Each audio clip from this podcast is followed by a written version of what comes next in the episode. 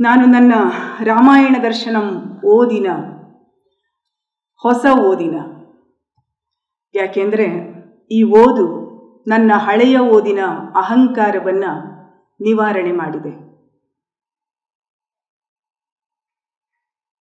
ಒಂದು ಶೀರ್ಷಿಕೆಯನ್ನು ಕೊಡಿ ಅಂತ ಹೇಳುವಾಗ ಆಗೆಲ್ಲ ಅರೆಬರೆ ಓದಿಕೊಂಡಿದ್ದ ಜ್ಞಾನವನ್ನೇ ಬಂಡವಾಳ ಮಾಡಿಕೊಂಡು ನಾನೇ ಸೂಚಿಸಿದ ಶೀರ್ಷಿಕೆ ರಾಮಾಯಣ ದರ್ಶನಂ ಸ್ತ್ರೀ ಪಾತ್ರಗಳು ಅಂತ. ಈಗ ಈ ಓದು ಮುಗಿದ ಮೇಲೆ ನನಗೆ ಅನಿಸೋದಕ್ಕೆ ಶುರುವಾಯಿತು.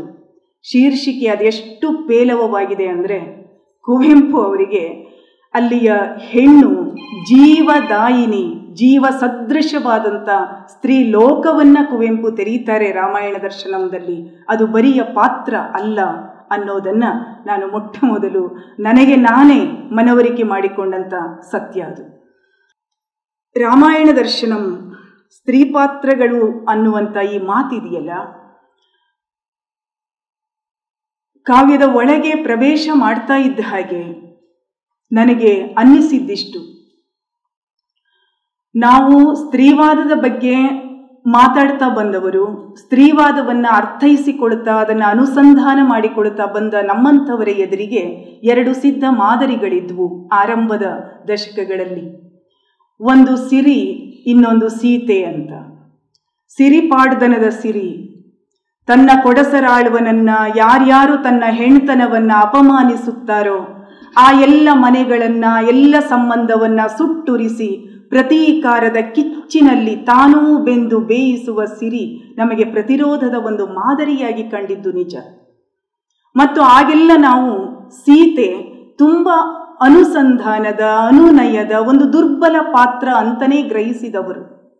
ಆದರೆ ಈಗ ನಮಗೆ ಸ್ತ್ರೀವಾದದ ಒಂದು ಒಂದು ಕಾಲು ಶತಮಾನವನ್ನು ಅಥವಾ ಒಂದು ಮೂವತ್ತು, ನಲವತ್ತು ವರ್ಷಗಳ ಈ ಕನ್ನಡದ ಅದರ ಪ್ರಯಾಣ ಏನಿದೆಯಲ್ಲ, ಈ ಪ್ರಯಾಣದ ಈ ಬಿಂದುವಿನಲ್ಲಿ ನಾವು ನಿಂತುಕೊಂಡಾಗ ನಮಗಿವತ್ತು ಸೀತೆ ಹೆಣ್ಣತನದ ಪ್ರತಿರೋಧದ ಸಶಕ್ತ ಮಾದರಿಯಾಗಿ ಕಾಣಿಸ್ತಾಳೆ. ನಾವೀಗ ಎಲ್ಲಿ ಬಂದು ತಲುಪಿದ್ದೀವೋ ಬಹಳ ಅಚ್ಚರಿಯಾಯಿತು ನನಗೆ, ಕುವೆಂಪು ಅಲ್ಲಿದ್ದಾರೆ. ಕುವೆಂಪು ಅಲ್ಲಿದ್ದಾರೆ ರಾಮಾಯಣ ದರ್ಶನಂದಲ್ಲಿಯ ಸ್ತ್ರೀ ಪಾತ್ರಗಳು ಹೆಣ್ಣಿನ ಸಶಕ್ತತೆಯ ಅನ್ವೇಷಣೆಯಲ್ಲಿ ತೊಡಗಿವೆ. ಹೆಣ್ಣು ಹೀಗೆ ಯಾಕೆ? ಗಂಡಿಗೆ ಅರ್ಥವೇ ಆಗದ, ಗಂಡು ಪ್ರಮೇಯ ವಿವರಿಸಿಕೊಳ್ಳಲು ಅಸಾಧ್ಯವಾದ ಹೆಣ್ಣಿನ ಶಕ್ತಿಯ ಸ್ರೋತ ಯಾವುದು ಅನ್ನೋದು ಕುವೆಂಪು ಅವರ ರಾಮಾಯಣಂ ದರ್ಶನಂದ ಮುಖ್ಯ ಆದ್ಯತೆಯೇ ಆಗಿತ್ತು ಅಂತ ನನಗನ್ಸುತ್ತೆ.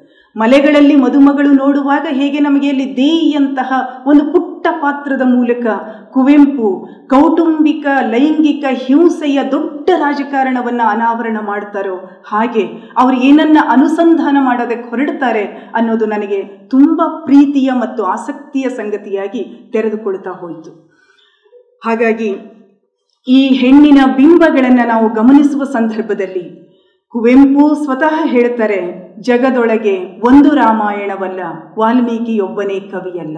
ಜಗದೊಳೆನಿತು ರಾಮಾಯಣಗಳೊಳವು ಕನ್ನಡದ ನಮಗೆಲ್ಲರಿಗೂ ಗೊತ್ತಿರೋ ಮಾತದು. ಆದರೆ, ಈ ಎನಿತು ರಾಮಾಯಣಗಳಲ್ಲಿ ಇಲ್ಲದಂತಹ ಹೆಣ್ಣಿನ ಸೂಕ್ಷ್ಮಾತಿ ಸೂಕ್ಷ್ಮವಾದಂಥ ಸ್ತರಗಳನ್ನು ಶೋಧಿಸುವ ಕೃತಿಯಾಗಿ ನನಗೆ ರಾಮಾಯಣ ದರ್ಶನ ಮುಖ್ಯ ಆಗತ್ತೆ. ನಾನು ಎಚ್ ವಿ ಸಾವಿತ್ರಮ್ಮ ಅವರ ಸೀತೆ ರಾಮ ರಾವಣ ಮತ್ತು ವಿಮುಕ್ತಿಯನ್ನ ನನ್ನ ಹೃದಯದಲ್ಲಿ ಇಟ್ಟುಕೊಂಡು ಇದ್ದವಳು. ಆದರೆ ನನಗೆ ಎಚ್ ವಿ ಸಾವಿತ್ರಮ್ಮನವರಿಗಿಂತ ಮೊದಲೇನೆ ಒಂದು ಅರ್ಧ ಶತಮಾನಗಳ ಹಿಂದೆ ಇಂಥದ್ದೊಂದು ಎಚ್ಚರದಿಂದ ಕುವೆಂಪು ಅವರ ಪ್ರಜ್ಞೆ ಕೆಲಸ ಮಾಡಿತ್ತು ಅನ್ನೋದು ಇವತ್ತಿಗೆ ಬಹಳ ಅಚ್ಚರಿಯ ಮತ್ತು ವಿಭೂತಿ ಶಕ್ತಿಯ ಆ ತಾಕತ್ತನ್ನು ನಾನು ನಾನು ಈ ಕಳೆದ ಎಂಟತ್ತು ದಿನಗಳಿಂದ ಅದನ್ನು ಅನುಭವಿಸ್ತಿದ್ದೀನಿ. ಹೊರತು ನನಗೆ ಅದಕ್ಕೆ ಭಾಷೆಯ ರೂಪದಲ್ಲಿ ಕೊಡೋದಕ್ಕೆ ಸಾಧ್ಯ ಆಗತ್ತೋ ಇಲ್ವೋ ಗೊತ್ತಿಲ್ಲ. ಸ್ತ್ರೀ ಪಾತ್ರಗಳನ್ನು ನಾವು ನೋಡುವ ಸಂದರ್ಭದಲ್ಲಿ ಕುವೆಂಪು ಅವರು ಒಂದು ಹುಡುಕಾಟವನ್ನು ನಡೆಸ್ತಾರೆ. ಆ ಹುಡುಕಾಟ ಹೆಣ್ಣಿನ ಶಕ್ತಿಯ ಕೇಂದ್ರ ಯಾವುದು ಹಾಗಿದ್ರೆ ಇಡೀ ಪ್ರಪಂಚವನ್ನ ಸಲಹುವ, ತನ್ನ ಸುತ್ತಲಿರುವ ಲೋಕವೊಂದು ಅತ್ಯಂತ ಅಸಮತೋಲದಲ್ಲಿ ಇದ್ದಾಗಲೂ ಕೂಡ ಅದನ್ನು ಧರಿಸುವಂತಹ ಆ ಧೀಶಕ್ತಿ ಹೆಣ್ಣಿನೊಳಗೆ ಎಲ್ಲಿದೆ ಅಂತ ಹುಡುಕುವ ಸಂದರ್ಭದಲ್ಲಿ ಇಲ್ಲಿ ಗೊತ್ತಾಗುವ ಒಂದು ಬಹಳ ಮುಖ್ಯವಾದ ಅಂಶ ಏನು ಅಂದರೆ ಹೆಣ್ಣಿನ ತಾಯಿತನ. ಅದೇ ತಾನೇ ನಾನು ಬರ್ತಾ ಇದ್ದಾಗ ಹಿಂದಿನ ಗೋಷ್ಠಿಯಲ್ಲಿ ಆ ಶಬರಿ ಶಬರಿ ರಾಮನಿಗಾಗಿ ಕಾಯುವ ಶಬರಿ. ತಾಯಿತನಕ್ಕೆ ಕೊಡುವಂಥ ವಿಸ್ತಾರವಾದ ರೂಪವನ್ನು ಗಮನಿಸಿ. ತಾಯಿ ಅನ್ನೋದು ಒಂದು ಜೈವಿಕ ಸ್ಥಿತಿ ಅಲ್ಲ ಅದು. ತಾಯಿ ಅನ್ನೋದು ಒಂದು ಮನೋಗರ್ಭದ ಸ್ಥಿತಿ ಅದು. ತಾಯಿತನವನ್ನ ಶಬರಿಯ ತಾಯ್ತನ, ಮಂಥರೆಯ ತಾಯ್ತನ, ತಾರೆಯ ತಾಯ್ತನ, ಹಲವು ತಾಯ್ತನಗಳ ನೆಲೆಗಳು ಇಲ್ಲಿ ತೆರೆದುಕೊಡ್ತಾ ಹೋಗ್ತವೆ. ಮಂಥರೆ. ಮಂಥರೆಯ ಕುರಿತು ನಿನ್ನೆ ಚರ್ಚೆ ಆಗಿರಬಹುದು. ಮಂಥರೆಯನ್ನ ಕೇಕೆಯ ರಾಜ ತಂದಾಗ ಅದೊಂದು ದಸ್ಯು ಕೂಸು. ಅತ್ಯಂತ ವಿಕಾರವಾಗಿರ್ತಕ್ಕಂಥ ಮಗು, ವಿಕೃತಿಯಾಗಿ ಕಾಣ್ತಕ್ಕಂಥ ಮಗು. ಆ ಗೂನು ಬೆನ್ನಿನ ಕುರೂಪಿಯಾದವಳಿಗೆ ಮಂಥರೆ ಎಂದು ಹೆಸರನ್ನ ಕೊಟ್, ಕೊಟ್ಟಿತಂತೆ ಅರಮನೆ ಹೇಗೆ ಅಂತಂದ್ರೆ ಮುಖಕ್ಕೆ ಕೆಸರನ್ನ ಎಸೆಯೋ ಹಾಗೆ. ಮುಖಕ್ಕೆ ಕೆಸರನ್ನ ಎಸೆಯೋ ಹಾಗೆ ಮಂಥರೆ ಅಂತ ಹೆಸರನ್ನ ಎಸೆದರಂತೆ, ಆದರೆ ಪ್ರೇಮದ ತೀವ್ರವಾದ ಕೊರತೆಯಲ್ಲಿ ಬಾಳುವ ಮಂಥರೆಗೆ ಅದನ್ನ ತುಂಬಿಕೊಟ್ಟ ಕೇಕಯ ರಾಜ. ಅವನು ತನ್ನ ಮಗಳು ಕೈಕೇಯಿಯನ್ನ ನೋಡಿಕೊಳ್ಳೋದ ಕೆಲಸವನ್ನ ಮಂಥರಿಗೆ ಕೊಟ್ಟಾಗ ಕುವೆಂಪು ಹೇಳ್ತಾರೆ ತನ್ನಲ್ಲಿಲ್ಲದ ಚೆಲುವನ್ನ ಕೈಕೇಯಿಯಲ್ಲಿ ನೋಡ್ತಾ ನೋಡ್ತಾ ಆ ಮಗು ಹೇಗೆ ಬೆಳೀತಾ ಇತ್ತಂತೆ ಅಂತಂದ್ರೆ ಹಾಲ್ಗಡಲಿನಲ್ಲಿ ಓಲಾಡುವ ಇದ್ದಲಿಯ ಚೂರಿನಂತೆ. ಹಾಲಿನ ಕಡಲಿನಲ್ಲಿ ಓಲಾಡುವ ಇದ್ದಲಿಯ ಚೂರು ಹೇಗಿರುತ್ತೋ ಹಾಗೆ. ಮುಂದೆ ಕೋಸಲಕ್ಕೆ ಬರ್ತಾಳೆ. ಕೋಸಲಕ್ಕೆ ಬಂದಂತಹ ಮಂಥರೆ ಕುವೆಂಪು, ಕುವೆಂಪುವೆ, ಕುವೆಂಪು ಕೊಡುವ ಆ ಪ್ರತಿಮೆಯನ್ನು ಕಲ್, ಗಮನಿಸಿ. ಕಬ್ಬಿಣದ ಕೆಲಸವನ್ನ ಮಾಡುವವನ ಕಬ್ಬಿಣದ ಸುತ್ತಿಗೆಯ ಏಟುಗಳ ಕೆಳಗಿನ ಕಲ್ಲು ಚಪ್ಪಡಿಯ ಹಾಗೆ ಕೋಸಲದಲ್ಲಿ ಬದುಕಿದ್ದಳು ಮಂಥರೆ. ಯಾವುದೋ ಕಬ್ಬಿಣ ಕಬ್ಬಿಣ ಹಣಿಯಬೇಕಾಗಿದೆ, ಯಾವುದೋ ಮೆತ್ತಗಾಗಬೇಕಾಗಿದೆ, ಯಾವುದೋ ಸರಿಯಾಗಬೇಕಾಗಿದೆ, ಆದರೆ ಏಟು ತಿನ್ನೋದು ಮಾತ್ರ ಆ ಕೆಳಗಿನ ಕಲ್ಲು ಚಪ್ಪಡಿ. ಯಾವುದೋ ಹೆಣ್ಣು ಮಕ್ಕಳಿಗೆ ಯಾರನ್ನೋ ಬೈಬೇಕಾಗಿದೆ, ಎಲ್ಲದಕ್ಕೂ ಮಂಥರೆ ಒಂದು ಉಪಮೆ. ಆ ಘಟನೆ ನಮಗೆಲ್ಲರಿಗೂ ಗೊತ್ತಿರೋ ಘಟನೆ. ಪುಟ್ಟ ರಾಮ ಚಂದ್ರನಿಗಾಗಿ ಹಠ ತೆಗಿತಾನೆ, ಬೇಡ್ತಾನೆ, ಅಳುತ್ತಾನೆ, ಯಾರಿಗೂ ಅದನ್ನು ಸಮಾಧಾನ ಮಾಡೋಕ್ಕಾಗೋದಿಲ್ಲ. ತನ್ನ ಮಡಿಲಲ್ಲಿರುವ ಮುಕುರವನ್ನ ತೆಗೆದು ಚಂದ್ರನನ್ನ ತೋರುತ್ತಾಳೆ ಮಂತ್ರೆ. ಮುತ್ತಿನಿಂದ ಬಾಮಗ ಅಂತ ಅಪ್ಪಿಕೊಳ್ಳೋದಕ್ಕೆ ಹೋಗ್ತಾಳಂತೆ, ಕೌಸಲ್ಯ. ಛೀ ಸರಿಯಾಚೆ ಅಂತಾಳೆ.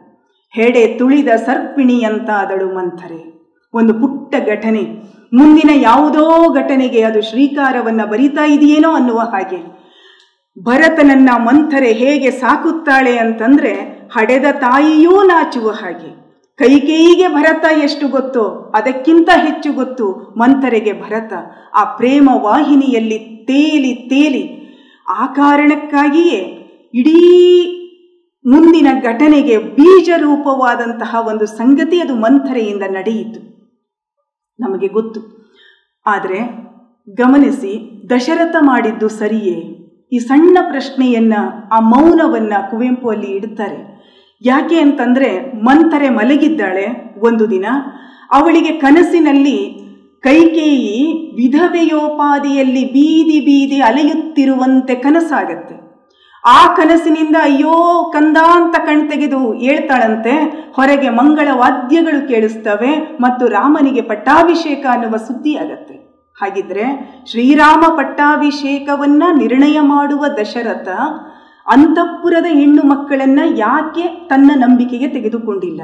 ಯಾಕೆ ಅವರಿಗಿನ್ನೂ ವಿಷಯವೇ ಗೊತ್ತಿಲ್ಲ? ರಾಜ್ಯಕ್ಕೆ ಗೊತ್ತಾದ ಮೇಲೆ ಯಾಕೆ ಇವರಿಗೆ ಗೊತ್ತಾಗತ್ತೆ? ಒಂದೊಮ್ಮೆ ದಶರಥ ಈ ಸಮಸ್ಯೆಯನ್ನು ಮೊದಲೇ ಪರಿಹರಿಸಿದ್ದರೆ ರಾಮಾಯಣದ ಮುಂದಿನ ಘಟನೆಗಳು ನಡೆಯುತ್ತಿದ್ದುವೆ ಅನ್ನುವಂಥ ಪ್ರಶ್ನೆಯನ್ನ. ಯಾಕೆ ಅಂದರೆ ಒಂದೇ ಗೊಂಚಲ ಹೂಗಳಂತೆ ಬದುಕಿದ್ದರು ನಾಲ್ವರು ಸಹೋದರರು ಅನ್ನುವಾಗ ಇದು ಸರಿ. ಆದರೆ ಭರತ, ಲಕ್ಷ್ಮಣ, ಶತ್ರುಘ್ನರು ಯಾರಾದರೂ ತಮ್ಮ ಹಕ್ಕೊತ್ತಾಯದ ಮಾತುಗಳನ್ನು ಎತ್ತಿದ್ದರೆ ಆಗ ಪಿತೃಪ್ರಧಾನವಾದ ವ್ಯವಸ್ಥೆ ಅದನ್ನು ಹೇಗೆ ಬಗೆಹರಿಸಿಕೊಳ್ಳುತ್ತಿತ್ತು ಅನ್ನೋ ಸಮಸ್ಯೆಯನ್ನು ಕೂಡ ನಾವು ಗಮನಿಸಬೇಕಾಗತ್ತೆ. ಮಂತರೆ ಈ ಪ್ರಶ್ನೆಯನ್ನು ಎತ್ತುತ್ತಾಳೆ, ಕೈಕೇಯಿಯನ್ನು ತಿದ್ದುತ್ತಾಳೆ, ಮಕ್ಕಳು ನಾಲ್ವರು ನನಗೆ ಕೈಕೇಯಿ ಹೇಳೋ ಮಾತು ಭರತನಿಗೇನು, ರಾಮನಿಗೇನು ಅಂತ ಕೈಕೇಯಿ ಹೇಳಿದರೂ ಕೂಡ ಅದನ್ನು ಮತ್ತೆ ಮತ್ತೆ ತಿದ್ದುವ ತನ್ನ ಮಾತೃತ್ವದ ಪ್ರೇಮಕ್ಕೆ ಒಂದು ಉಪಾಧಿಯನ್ನು ರೂಪಿಸಿಕೊಳ್ಳೋದಕ್ಕೆ ಮಂಥರೆ ಹೊರಡುತ್ತಾಳೆ. ಆದರೆ ಮಂಥರೆಯ ಈ ದೂಷಣೆ ಕೊನೆಗೆ ದಶರಥನ ಸಾವಾಗತ್ತೆ. ದಶರಥನ ಸಾವಾದ ಮೇಲೆ ಮಂಥರೆ ಏನಾದಳು?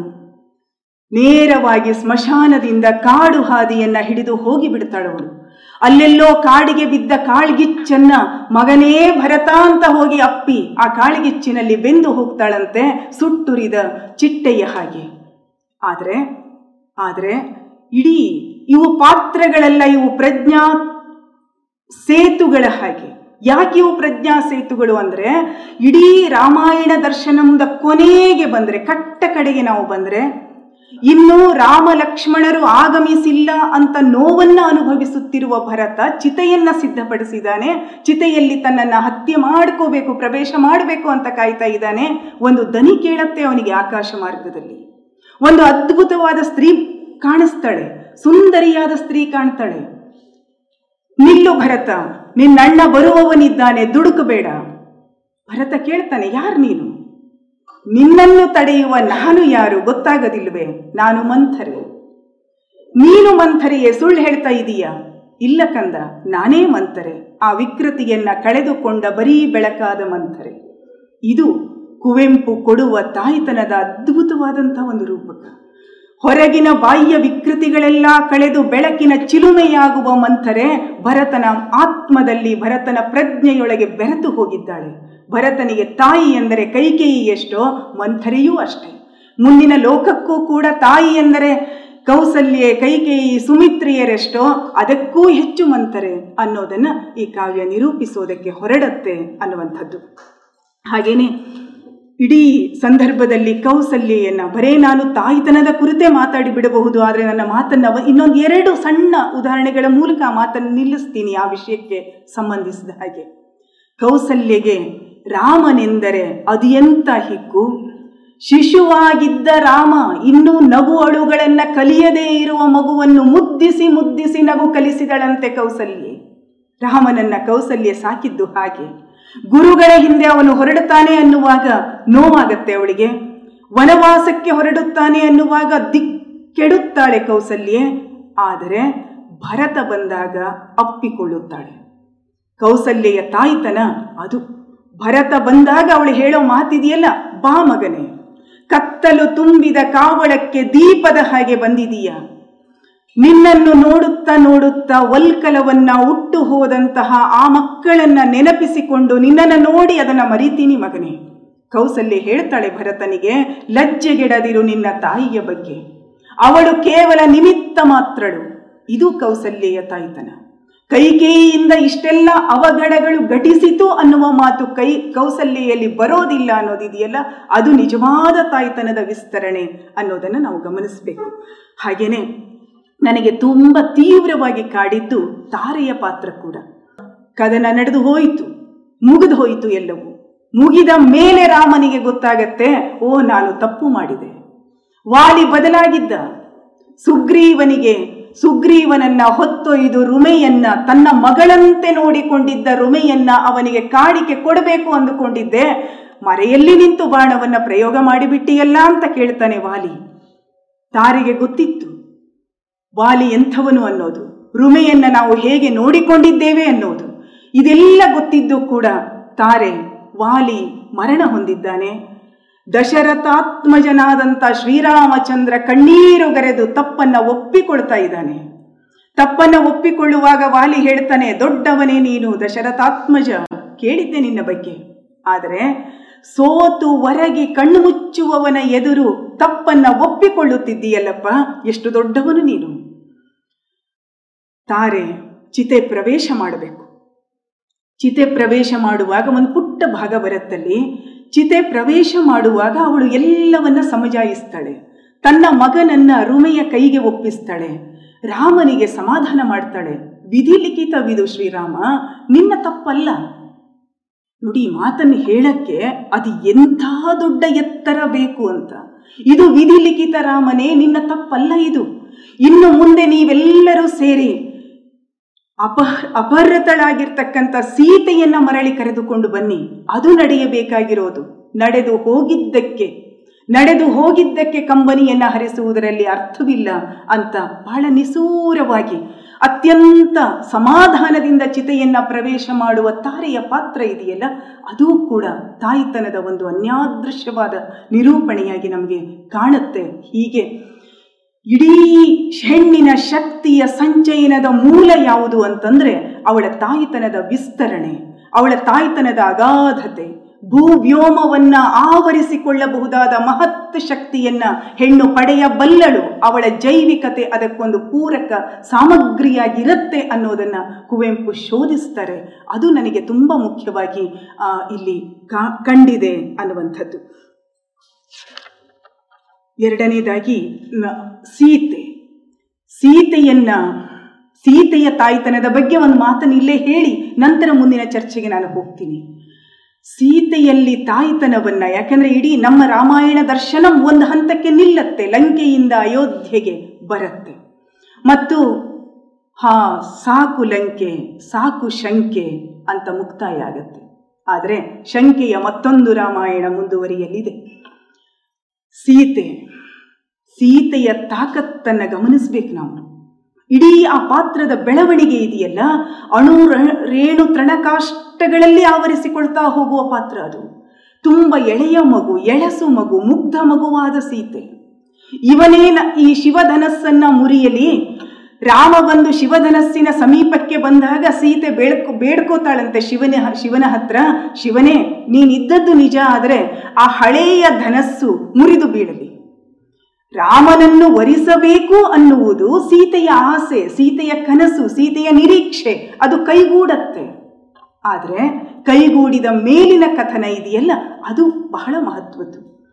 ರಾವಣನಿಂದ ಸೀತೆ ಅಪಹೃತಳಾಗಿದ್ದಾಳೆ.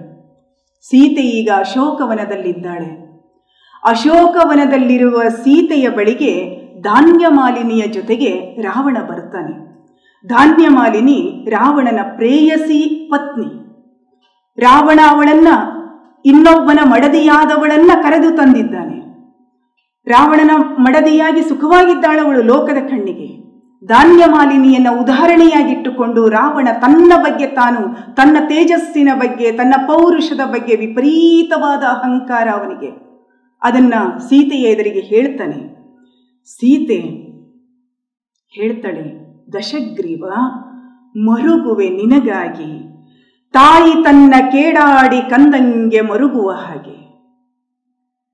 ರಾವಣ ಬಂದ ತಕ್ಷಣ ಅವನನ್ನ ಒಮ್ಮೆ ನೋಡಿ ಮುಖ ತಿರುಗಿಸಿದವಳು. ಮರುಕ್ಷಣ ಅವನ ಮುಖಕ್ಕೆ ಮುಖ ಕೊಟ್ಟು, ದಿಟ್ಟಿಗೆ ದಿಟ್ಟಿ ಕೊಟ್ಟು, ಕಣ್ಣಿಗೆ ಕಣ್ಣು ಬೆರೆಸಿ ಹೇಳ್ತಾಳೆ, ದಶಗ್ರೀವ, ಮರುಗುತ್ತೇನೆ ನಿನಗಾಗಿ. ತಾಯಿ ತನ್ನ ಕೇಡಾಡಿ ಕಂದನಿಗೆ ಮರುಗುವ ಹಾಗೆ. ಸೀತೆ ದೊಡ್ಡವಳಾಗಿ ಬಿಡುತ್ತಾಳೆ ರಾವಣನ ಮಗಳ ವಯಸ್ಸಿನಲ್ಲಿ ಇರಬಹುದಾದ ಸೀತೆ, ರಾವಣನ ತಾಯಿಯಾಗುವ ಆ ಚಲನೆ ಇದೆಯಲ್ಲ, ಅದು ಅದ್ಭುತವಾದ ಚಲನೆ, ಬಹಳ ದೊಡ್ಡ ಚಲನೆ, ಬಹಳ ದೊಡ್ಡ ತಾಕತ್ತದು ಹೇಳ್ತಾಳೆ ಹಿರಿಯನು ನೀನು, ಹಿರಿಯನಾಗಿ ಬಾಳು, ಲಂಕೆಯನ್ನು ಆಹುತಿ ಕೊಡಬೇಡ ರಾವಣ. ಇದೇ ಭಾವನೆ ಅವಳಿಗೆ ಕೊನೆಯವರೆಗೂ ರಾವಣನ ಬಗ್ಗೆ ಇರುತ್ತೆ. ಹಾಗಾಗಿ ರಾವಣನ ಮರಣದ ಸುದ್ದಿಗೆ ಅವಳು ಸಂಭ್ರಮಿಸಲಾರಳು. ಸೀತೆಗೆ ಸಂಭ್ರಮ ಇಲ್ಲ, ಅಷ್ಟೇ ಅಲ್ಲ, ದಶಾನನ ಸ್ವಪ್ನ ಸಿದ್ಧಿಯಲ್ಲಿ ನೋಡ್ತೀವಿ ನಾವು. ಕೊನೆ ಕೊನೆಗೆ ಬಂದಾಗ ರಾವಣನಿಗೆ ಕನಸಾಗತ್ತೆ. ರಾವಣ ಒಳಗೊಳಗೆ ತಳ್ಳಂಕಗೊಳ್ತಾನೆ ತಳಮಳಗೊಳ್ತಾನೆ ಕನಸು ಕಾಣ್ತಾನೆ. ಎಂಥ ಕನಸದು? ಮಂಡೋದರಿ ಹತ್ರ ಹೇಳ್ತಾನೆ, ಭಾಮೆ, ಕನಸಾಯಿತು ನನಗೆ. ಯುದ್ಧ ನಡೀತಾ ಇದೆ. ಯುದ್ಧಕ್ಕೆ ಇನ್ನೇನು ರಾವಣ ಹೊರಡಬೇಕು? ಕನಸಾಯಿತು. ಏನು ಕನಸು? ನಾನು ಮತ್ತು ಮಡಿದ ಸೋದರ ಕುಂಭಕರ್ಣ ಇಬ್ಬರು ಪುಟ್ಟ ಮಕ್ಕಳಾಗಿಬಿಟ್ಟಿದ್ದೀವಿ. ಮತ್ತು ಯಾವುದೋ ಒಂದು ಋಷಿಯ ಆಶ್ರಮ ಯಾವುದೋ ಅಂತ ನನಗೆ ಗೊತ್ತಿಲ್ಲ.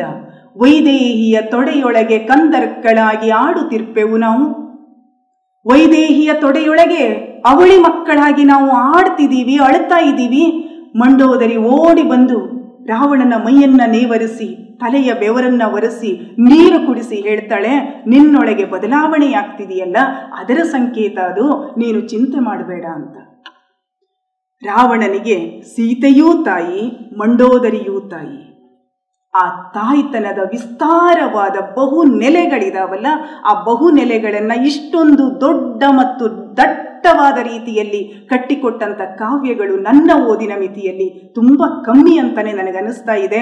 ನಾವೆಲ್ಲೋ ತಪ್ಪು ಮಾಡಿದ್ದೇವೆ, ದುಡುಕಿದ್ದೇವೆ, ಎಷ್ಟೋ ಸಲ ಸ್ತ್ರೀವಾದಿ ಓದಿನ ಭರಾಟೆಯಲ್ಲಿ ಸ್ವತಃ ನಾನು ಕೂಡ ಕುವೆಂಪು ಅವರ ಕಾವ್ಯವನ್ನಷ್ಟೇ ಇಟ್ಟುಕೊಂಡು ಕುವೆಂಪು ಅವರ ಜೊತೆಗೆ ಜಗಳಾಡಿದ್ದೀವಿ ಗ್ರಹ ತಪಸ್ವಿನಿಯನ್ನ ಬರೆದವರು ನೀವು ಅಂತ ಗುದ್ದಾಡಿದ್ದೀವಿ ಆದರೆ ಗ್ರಹ ತಪಸ್ವಿನಿಯೊಂದೇ ಕುವೆಂಪು ಅವರ ಮಾತಲ್ಲ, ಅವರು ಇಡೀ ಹೆಣ್ಣು ಲೋಕದ ಆ ಸಂವೇದನಾಶೀಲತೆಯನ್ನ ಕಟ್ಟಿಕೊಡಬಲ್ಲ ಆ ತಾಕತ್ತಿದೆಯಲ್ಲ, ಅದು ಬಹಳ ಬಹಳ ದೊಡ್ಡದು ಅಂತ ನನಗೆ ಅನ್ನಿಸ್ತು. ಹದಿಬದೆಯ ಧರ್ಮ ಹದಿಬದೆಯ ಧರ್ಮ ಕೇಳಿ ಕೇಳಿ ಸಾಕಾಗೋಗಿದೆ, ಕುವೆಂಪು ಅದನ್ನು ಮತ್ತೆ ಮತ್ತೆ ಉಜ್ಜಿ ಉಜ್ಜಿ ಉಜ್ಜಿ ತೆಗಿತಾ ಹೋಗ್ತಾರೆ. ಆ ಹದಿಬದೆಯ ಧರ್ಮವನ್ನು ನಿಷ್ಕರ್ಷೆ ಮಾಡೋದಕ್ಕೆ ಎರಡು ಕನ್ನಡಿಗಳಿದಾವೆ. ಒಂದು ರಾವಣ, ಇನ್ನೊಬ್ಬ ರಾಮ. ವಿಚಿತ್ರ, ರಾವಣ ಗೆಲ್ಲುತ್ತಾನೆ, ಸೋತು ಗೆಲ್ಲುತ್ತಾನೆ, ತಪ್ಪು ಮಾಡಿ ಗೆಲ್ತಾನೆ ರಾಮ ಗೆದ್ದೆನೆಂದು ಭಾವಿಸಿ ಸಂಪೂರ್ಣವಾಗಿ ಸೋಲ್ತಾನೆ.